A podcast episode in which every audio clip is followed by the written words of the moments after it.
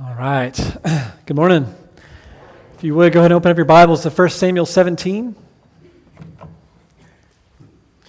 If you see 2 Samuel, you've gone too far. Turn back over to 1 Samuel.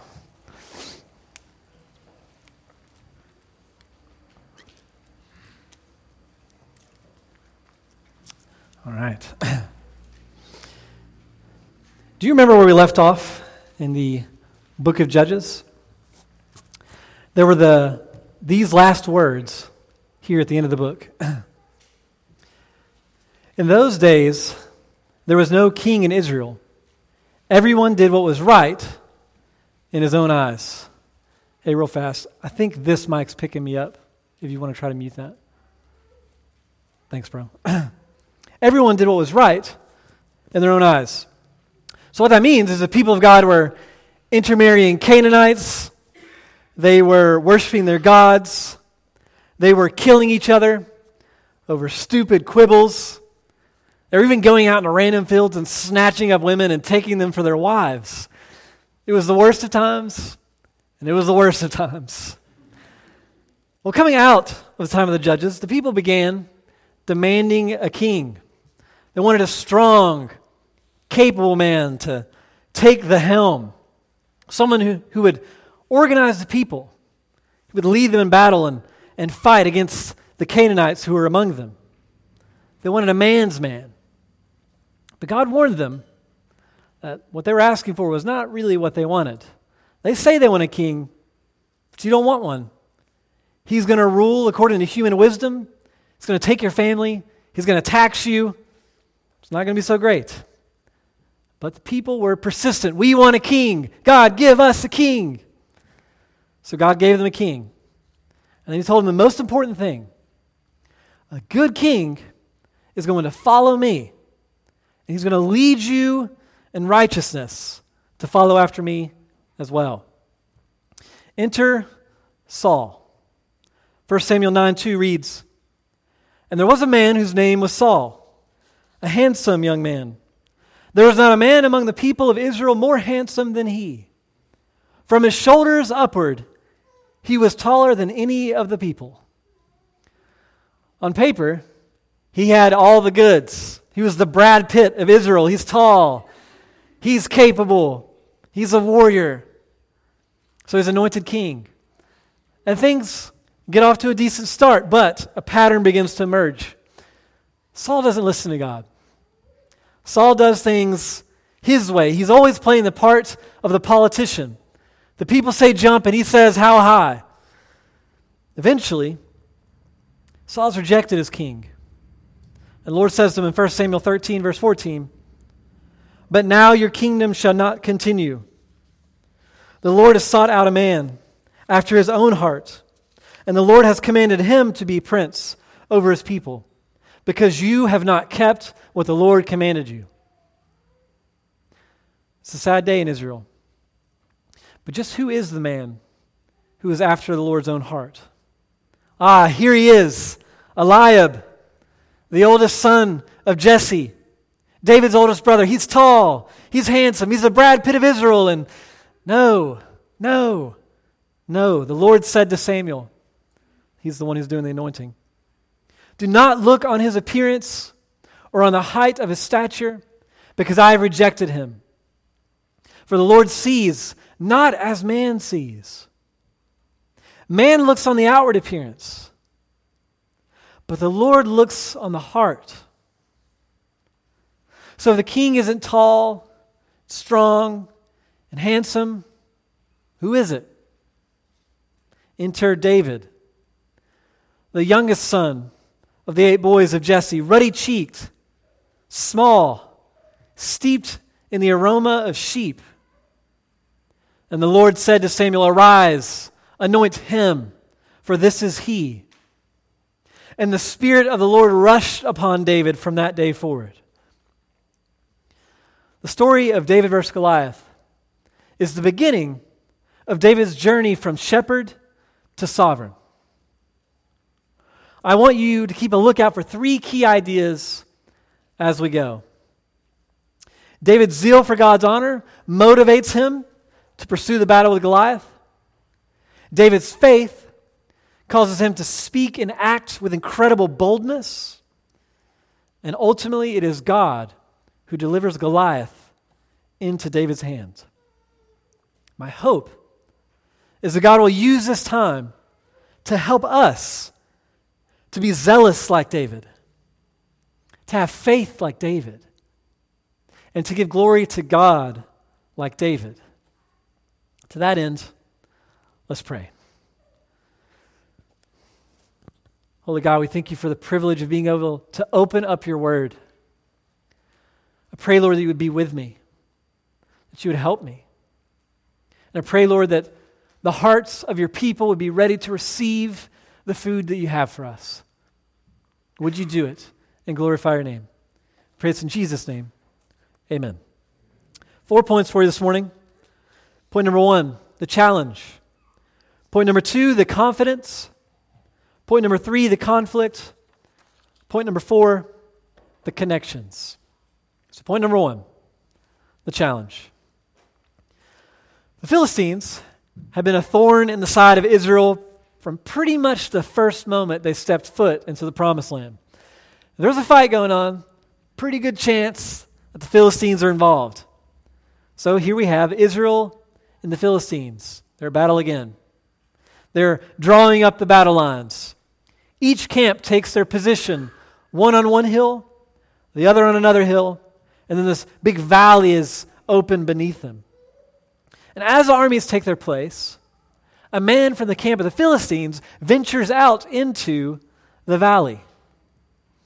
His name is Goliath, the namesake of giant spiders and huge roller coasters. The Israelites have never seen a man like this before. He stands at nine and a half feet tall. He makes Dan look like he's short. he's decked out in bronze. Uh, armor is, is covering him from head to toe. His chest piece weighs alone 125 pounds. He has this huge spear with a, a weaver beam this thick, with an iron spear on the tip of it that weighs a ridiculous 15 pounds. Goliath is here, and he was born and bred for one purpose to kill. So he bellows out in verses 8 through 10. Look there. He cries out, Why have you come out to draw up for battle? Am I not a Philistine? And are you not servants of Saul? Choose a man for yourselves and let him come down to me. If he is able to fight with me and kill me, then we will be your servants. But if I prevail against him and kill him, then you shall be servants, shall be our servants, and serve us. And the Philistine said, I defy, meaning I mock, I deride, I dishonor I defy the ranks of Israel this day. Give me a man that we may fight together. So the Philistine spits in the direction of God and his army. The challenge is made one on one combat. Any takers? Look at verse 11. Look at Saul and Israel's response. When Saul and all Israel heard these words of the Philistine, they were dismayed and greatly afraid.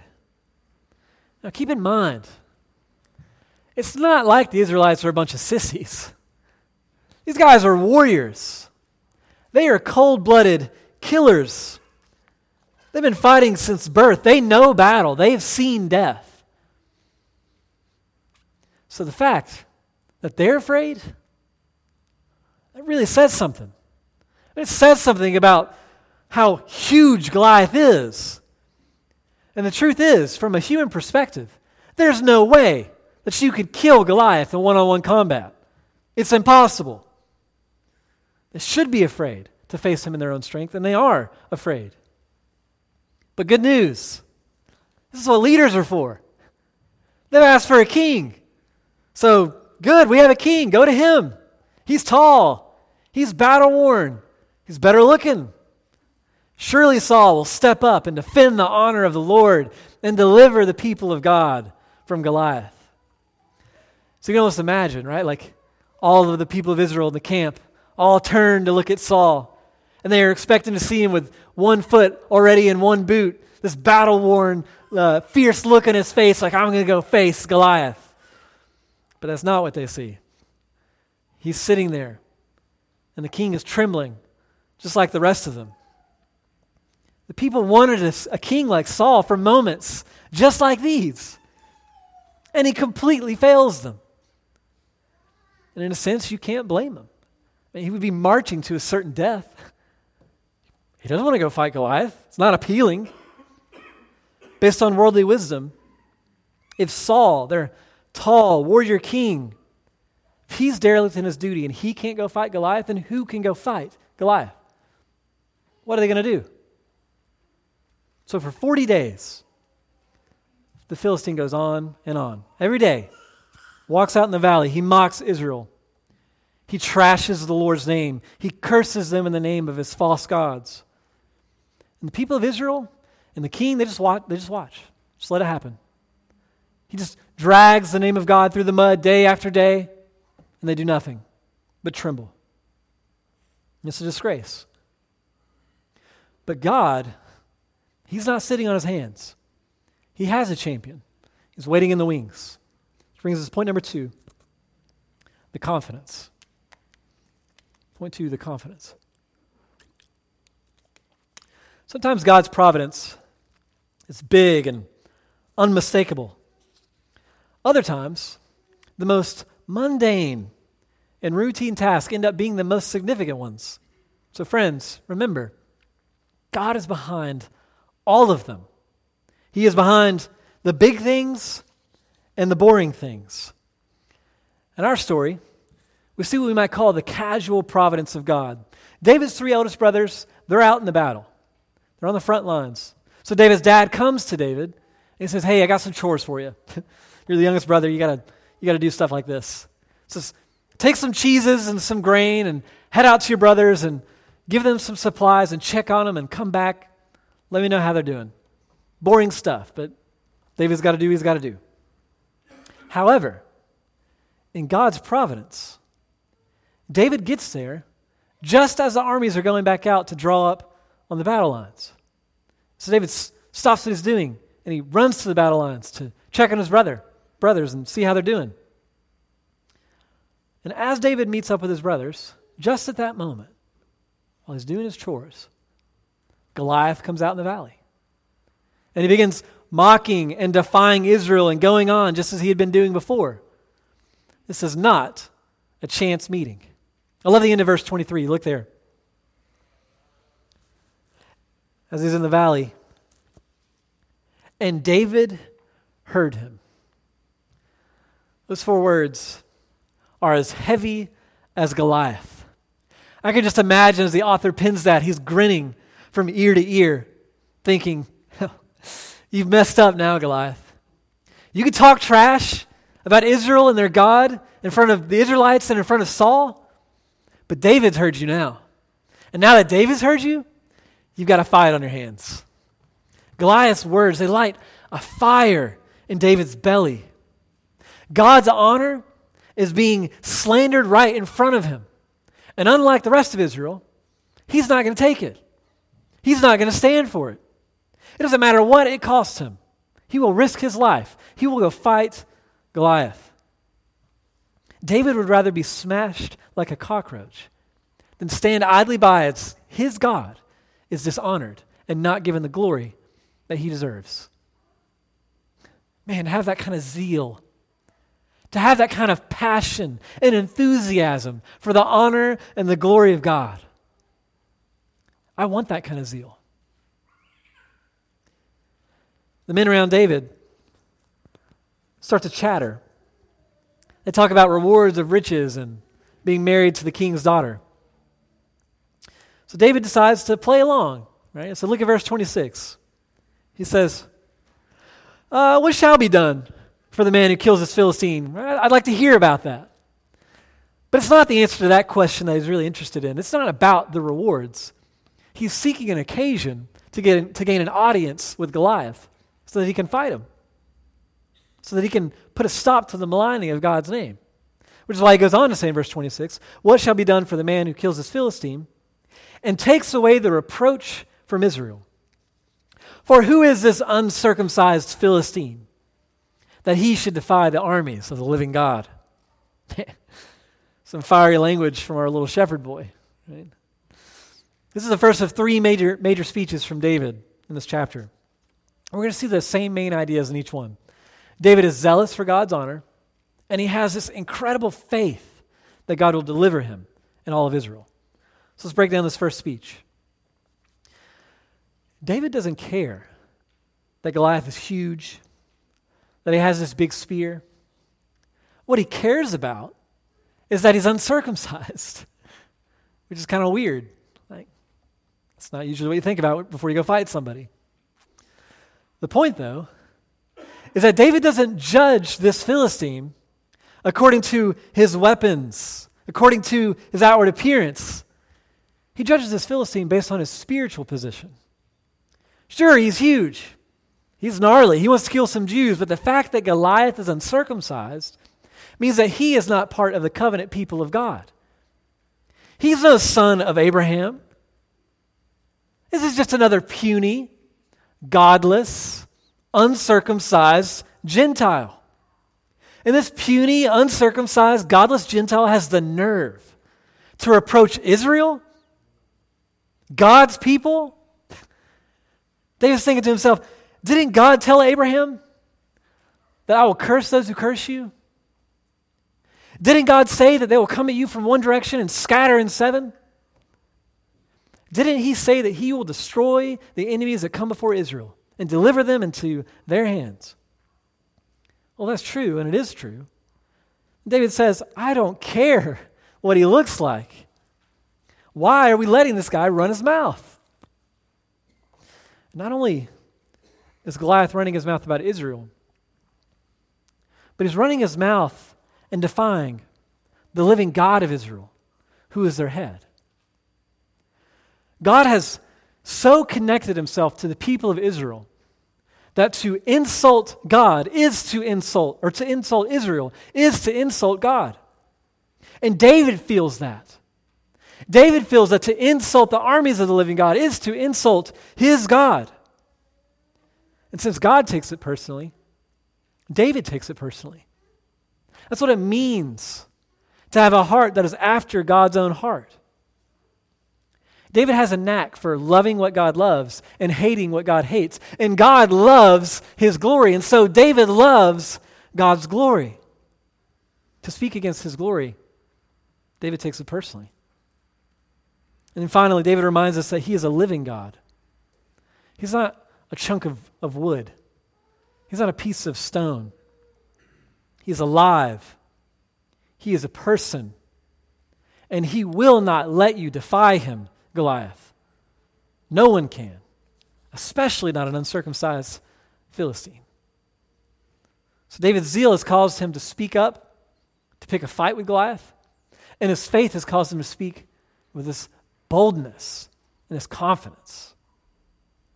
Now, David's, elder, David's eldest brother, Eliab, he hears David's speech, and he is not the least bit impressed. Eliab actually becomes angry. And he tells David, why don't you, why don't you go back to your few sheep out in the wilderness? Why don't you stop being a little upstart? You're just out here looking for blood. You're just looking for something to uh, make for an exciting Thursday. Stop being a brat. Why don't you go home? You see, before David faces Goliath on the battlefield, he has to face this Goliath of contempt in his brother. And later he's going to face this same Goliath of contempt in Saul. The world looks down on David. Eliab thinks he's just a smelly punk kid. Saul thinks he's just ignorant. He's going to go get himself killed. Goliath looks at, at David like he's just a hunk of meat. And I, ironically, these men, who in the eyes of the world are wise, strong, powerful, they're more esteemed than everybody else. They're looking down on a shepherd boy who is 10 times the man that they are. And they don't see it. They don't see it at all. David doesn't let Eliab stop him. Eliab can look down on me, but I know what I'm doing. So he continues speaking up for God's honor with a heart full of faith. So, like gossip in a small town, uh, word about David's boldness quickly makes its way to Saul. So Saul summons the man who is uh, the talk of the town. and we can imagine what he's expecting. He's going to see someone come through the tent. This big, strong, ruthless, chiseled champion of Israel who's going to come and face Goliath. But to Saul's dismay, who comes through the tent is just little David. It's a little shepherd boy. And before Saul can even say anything, David starts talking. Verse 32, he says, Let no man's heart fail because of Goliath. Your servant will go and fight with this Philistine. So Saul, you know, he tries to dissuade him. Maybe not too much, but he tries. David, he isn't having it. So, so look at verse 34 and following, starting up the second speech. But David said to Saul, Your servant used to keep sheep for his father. And when there came a lion or a bear, and he took a lamb from the flock, I went after him, and I struck him, and I delivered it out of his mouth. And if he arose against me, I caught him by his beard, and struck him, and killed him. Your servant has struck down both lions and bears. And this uncircumcised Philistine shall be like one of them, for he has defied the armies of the living God. So, in the second speech, more of the same zeal for God's honor, faith, courage. And so, what's he saying? You know, being a shepherd, it may not sound like much. You know, just sit outside, play with the sheep. Every once in a while, you might have to wrestle a lion or a bear, no big deal. David has experienced all kinds of danger out there in the wilderness. Goliath isn't the first big, hairy monster that he's had to kill. And so David is confident that what the Lord has done for him in the wilderness of Judah, he can do for him here in the valley of Elah. But be careful how you read this text. Okay, David is not saying that he is so masterful and skillful. He's not boasting about his exploits and his ability. If you, if you understand that, then, then you're misunderstanding the entire point. Look at verse 37 again. And David said, The Lord who delivered me from the paw of the lion and from the paw of the bear will deliver me from the hand of this Philistine. Okay, so now we see. Now we see David's strength. It's not himself, it's God who delivers him. He can defeat any of his foes, especially this Philistine. God has piled up lions and bears in front of David. What's it to God to, to throw Goliath on top of the heap? It's nothing. Nothing to God. And that's the point. David is confident that God will win the battle. And so he's pointing away from himself and his ability. He's pointing to God who deserves all of the glory, not himself.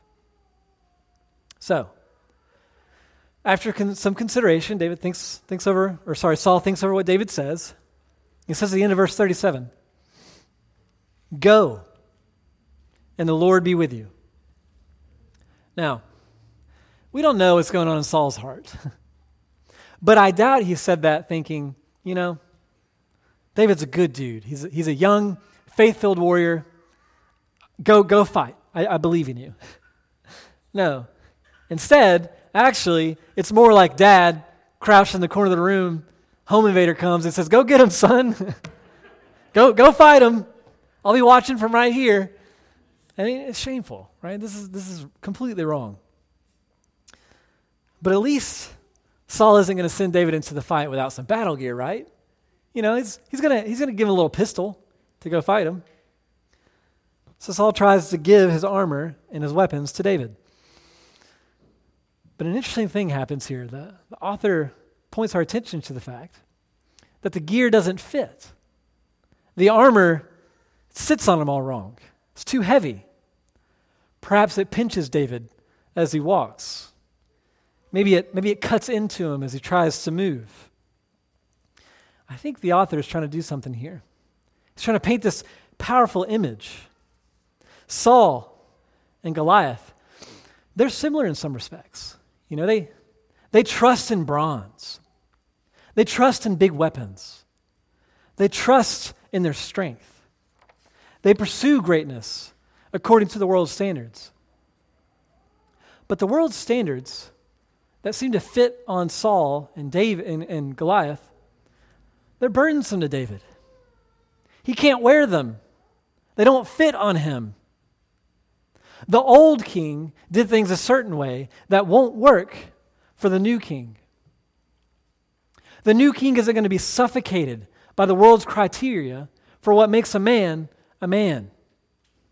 He's not going to try to fit into everyone's opinions about how he should act. Nor is he going to disregard God's commands in order to pursue his own definition of greatness. So David, he takes all that stuff off. And he puts on his shepherd's garb. He goes and grabs five stones from a brook, and he heads back out to face Goliath with just a wooden staff and a sling. This king, he's dressed in weakness and humility. And he's dressed in something that no one else can see, especially not Saul and Goliath. He's dressed himself with the Holy Spirit of God. He has everything that he needs to win this battle. So, this much is obvious, though. David is going into the battle in the eyes of the world with less than ideal equipment. It's sticks versus spears, bronze versus cloth. Who's going to win? The stage is set.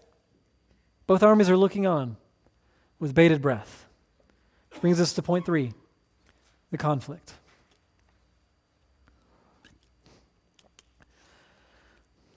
As Goliath approaches David, he can't believe what he's seeing, just like Saul, right? You sent a kid to fight me? And you've armed him with sticks? Look at verse 42. This is, this is what he thinks is going to happen.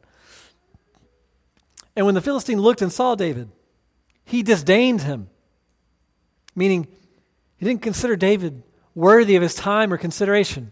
First Eli- Eliab, then Saul, now Goliath. Nobody's impressed with David. And so he says in verse 44 Come to me, and I will give your flesh to the birds of the air and to the beasts of the field. Then comes the last of David's three major speeches. Let's look at it together verses 45 through 46. Then David said to the Philistine, You come to me with a sword and with a spear and with a javelin, but I come to you in the name of the Lord of hosts, the God of the armies of Israel whom you have defied. This day the Lord will deliver you into my hand, and I will strike you down and cut off your head. And I will give the dead bodies of the host of the Philistines this day to the birds of the air and to the wild beasts of the earth. Man, so much zeal. Fighting for the name of the Lord of hosts, for the God of the army of Israel.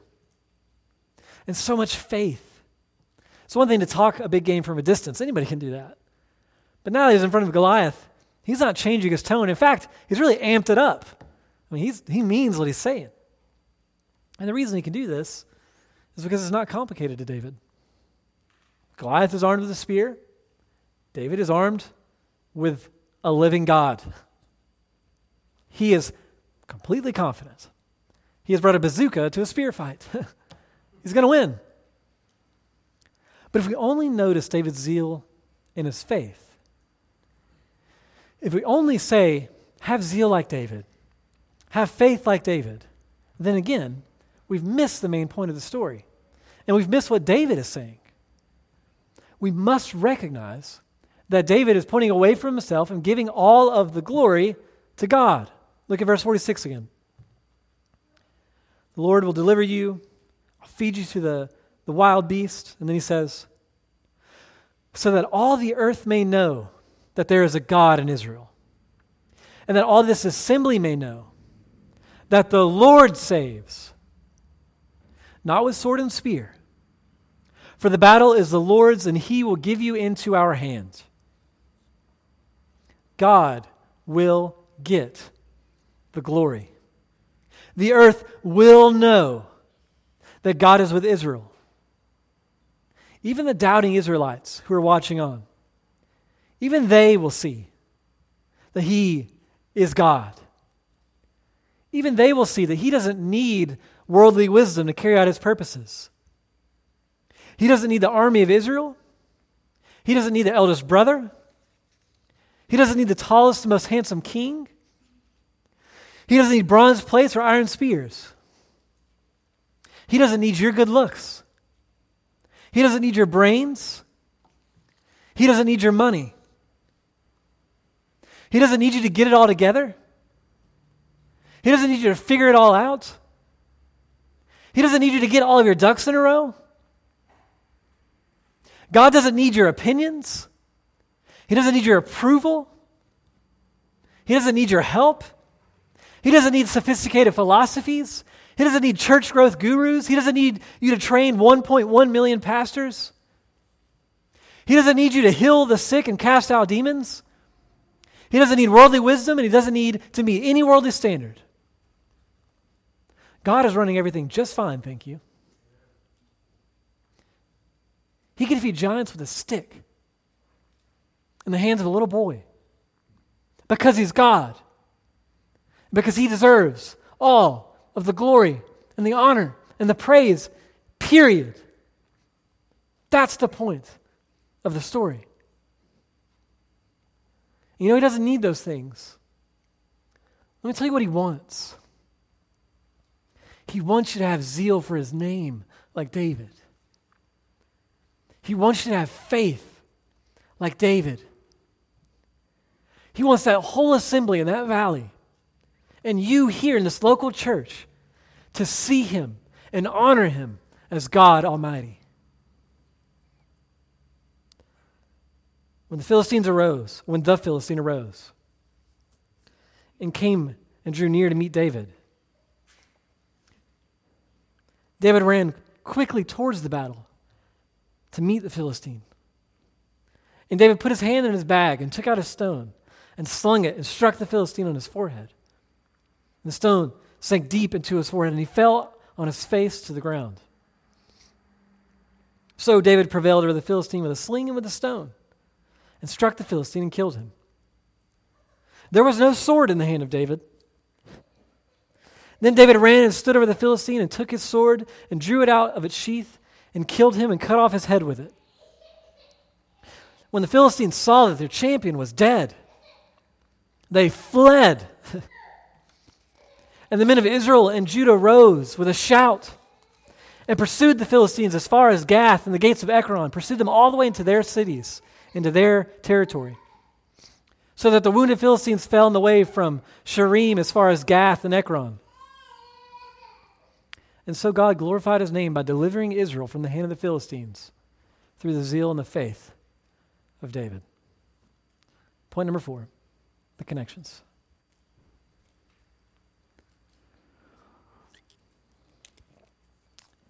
At the beginning, I said I hope this text helps us to be zealous like David, with faith like David, as we give glory to God like David. So to finish up, I just want to connect that. I want to connect those three ideas to our lives. So, first, be zealous like David. The Lord was seeking out a king right? One who was after his own heart. And as we've already explained, that means that he wants someone who hates what he hates, who loves what he loves, someone who loves his glory and honor. And David was that king. He was so zealous that he put his life on the line. Now, chances are, chances are, God is not asking you to stand up and go fight an uncircumcised Philistine with a sling and a stone somewhere. Probably not. So, what does it mean then for us to be zealous like David for God's glory? I think it's pretty simple. It's this do everything you possibly can to honor God with your life, even at great cost to yourself. Okay, so turn, if you would, to Titus 2 11 through 15. Titus chapter 2 11 through 15.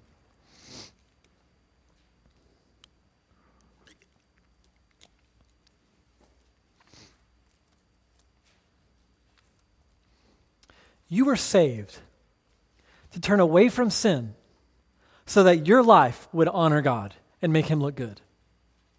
Here's what he says For the grace of God has appeared, bringing salvation for all people. training us to renounce ungodliness and worldly passions, and to live self controlled, upright, and godly lives in the present age, waiting for our blessed hope, the appearing of the glory of our great God and Savior, Jesus Christ, who gave himself for us to redeem us from all lawlessness and to purify himself a people for his own possession who are zealous for good works. The holy life is the God honoring life. When you live righteously, only then will you make God look good. God did not save you so you would go back to doing the old things and living the old way of life again. He saved you so that you would be pure, self controlled, and upright. And not only that, but that you would be zealous for those things. You would hunger and thirst after righteousness. God wants you to have the kind of mentality that you would rather pluck out your eye and cut off your hand than sin against Him and cause Him to not look great. Whether your sin is small or Goliath sized, we must fight it to the death. If your dumb phone, or sorry, if your smartphone, which is dumb, if your smartphone is leading you into sin, downgrade to a dumb phone. If you're tempted towards substance abuse, pour it down the toilet and flush it and put it where it belongs. If your heart is full of pride and anger, selfishness and anxiety and whatever else, take it to the Lord in prayer. Ask Him to help you fight your sin. If you're storing sins in your closet that you don't want anybody else to know about, it's time to bring it to the light. Go tell a trusted member of this church so that you can crush that sin before God and honor Him with your life. And all these things, remember Paul's words from Romans 12 11. He says this Do not be slothful in zeal, be fervent in spirit, serve the Lord. Do not be lazy in your battle against sin. A God glorifying holiness is not going to happen passively. You're going to have to go into the battle. You're not going to wake up one day and just find that Goliath has just wandered away. Your sin's going to be there unless you face it. It's going to be a dogged, knockdown, drag out fight. And if you are anything short of fervent and zealous for the holiness and the glory that that gives to God, then you're going to fall prey to your sin. You're going to be casual. You're going to treat it like a pet, and God will not be honored in your life. David's zealousness for honor meant that he was going to fight Goliath whether he died or not. So also, let your zealousness for the honor of God cause you to go and fight your sin. Secondly, have faith like David. Where does David's confidence in his faith come from? So when we say that David had faith, like, like faith in what? What do we mean? I think the answer is this David has faith in God's word. When God says something, it is so. and what he learns in God's word is that God will not give his glory to another. He knows that he's all powerful, that he created the universe with a spoken word, that he flooded the earth, that he delivered the Israelites from Egypt, that he knocked down Jericho with a trumpet, that he conquered the Midianites with 300 men and no swords, and on and on and on. David also knows that God is good, that he's full of kindness and mercy and tenderness, and that he is ever present with his people to do them good and to hear them and to be with them. He's like a father to Israel. He's like an ever faithful, present husband. And through God's word, David knows that God, he is jealous for his glory. That he will not give his glory to another. That every knee will bow and every tongue confess that he is God. These things were settled in David's heart. So that when Goliath came, he wasn't afraid. So, what about you? What are you afraid of? Are you afraid of your sin? Are you afraid that it's mastered you and you can't win the battle? Are you afraid of death? Is that terrifying to you? Are you afraid to speak up about the gospel with your friends or employers or family? I don't know what you're afraid of. But I'm not asking those questions so that you'll feel guilt about being afraid, because the truth is, life is full of scary things. There are reasons to be terrified. But if we're going to have faith like David to still face fearful things, then we must prepare our faith like David. That's the key. David could face scary things because he knows what God is like, because he goes to his word. So that's the next question. You who are afraid, and that's all of us. Do you know what the Word of God says about God? Do you make time to study it? Are you attentive during sermons? Are you attentive during small group? Are you thinking and meditating on the Word of God after you leave? And do you allow these things to challenge you and your emotions? Do you expect to be changed by the Word of God and made uncomfortable about what you currently believe when you come in contact with his word. The faith to face, Goliath was built up before the battle, and it's the same with us. But that can still feel kind of like a burden. You know, I mean, I, I mean, I can't perfectly know God and have perfect faith and never be afraid. And I feel that. So I also want to encourage you. It's not only that we should cultivate our faith, which we should, but remember that the fundamental strength to have faith, it's not about how much we have, but it's about the object of our faith that matters most.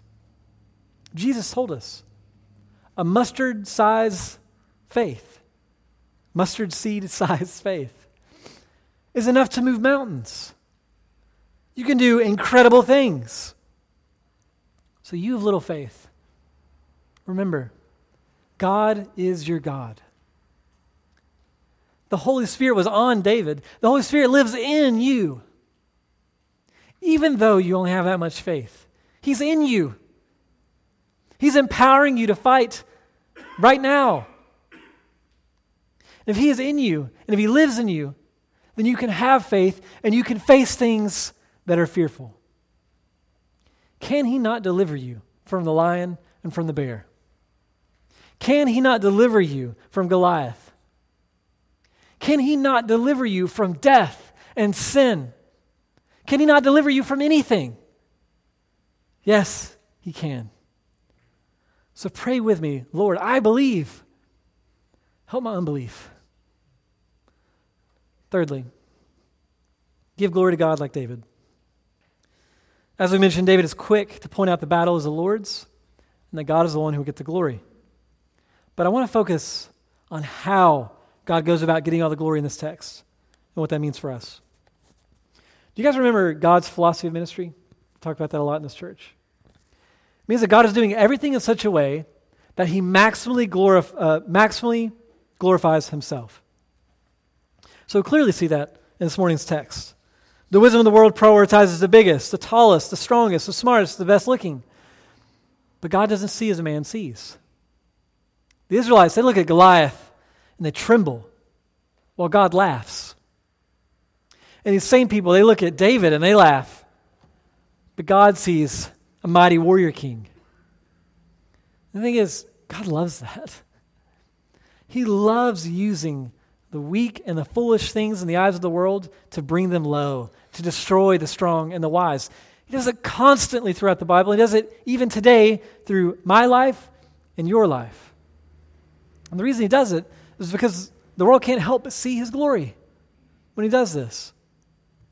The people will see that there is a God in Israel? So consider, brothers and sisters, that not many of you are wise. not many of you are strong. Not many of you are good looking. Not many of you have money and power in the eyes of the world. So, what are we to do? Do we pursue those things? No. God has you right where He wants you. He wants to use you to glorify His name. So prioritize what He prioritizes. Cultivate a heart that loves what he loves, that doesn't judge man according to his appearance, but according to his heart, according to his zeal and his faith. So be the weirdo who makes time to pray and prioritizes church. That's fine. Be generous with your money. Lay down your life for the sake of others so that people are like, What are you doing? And God may use that to help them see his glory. That, yes, there is, in fact, a God in that person and they'll worship him. Fourthly and lastly, I want to sneak in one more thing. I would be remiss if I didn't say anything about the Christ connection. So, in one sense, David is an example of how we should live our lives. Be zealous like David, have faith like David, give glory to God like David. We should strive for those things. But in reality, we aren't Davids trying to face off against our Goliaths. Do you know who you are in the story and who I am in the story? We're the Israelites, cowering in fear, saying, I cannot defeat this enemy. Someone needs to come and save us. We are facing an enemy of monstrous proportions. And if we go face him ourselves, we will get crushed. We will be killed. Our head will be the one that is lopped off. We don't stand a chance. But God, but God, He sent a champion to fight the battle for us. He sent us David. To be more accurate, He sent us the Son of David, the God man, Jesus Christ our Lord, who humbled Himself, who took on the form of sinful flesh, who was pure and perfect and sinless, but who on paper was nothing, just a Nazarite. Nothing in him that was highly esteemed by man, nothing impressive. And this God man, he went to the battle with our sin. He took on our sin and picked up a cross, the one that we should have been carrying, and marched to face it. He stared down our enemy on behalf of the living God. And then he died. David, David didn't die, David won. But Jesus died. Did he lose? No, because three days later, God did his biggest display of glory by raising his son from the dead. Do you remember how David cut off Goliath's head? he didn't have a sword. So he went over there and he took the enemy's sword, the thing that the enemy uses to kill everybody, and then killed the enemy. The enemy, Satan, uses death. And God used death to chop off his head when he rose from the dead. That's amazing. So that now, if you believe in him, and if you turn away from your sins, you don't have to face Goliath. He's already been defeated. And you will be saved. And you will dwell with him for eternity. You're God King. I can't wait to meet David. I love David. I can't wait to meet Jesus, the perfect, the true and better David. It's going to be glorious. You can be saved from your adversary and have everlasting life. So, follow the shepherd king. Take refuge in Him by faith. He will deliver you from every evil and bring you safely into His kingdom on the final day. Amen? Let's pray. Father, you're glorious. Help us to have zeal for your name. Help us to have faith. And help us to see and bask in the glory of your name and give us a heart of longing as we look forward to meeting the Shepherd King face to face. We pray this in Jesus' name. Amen.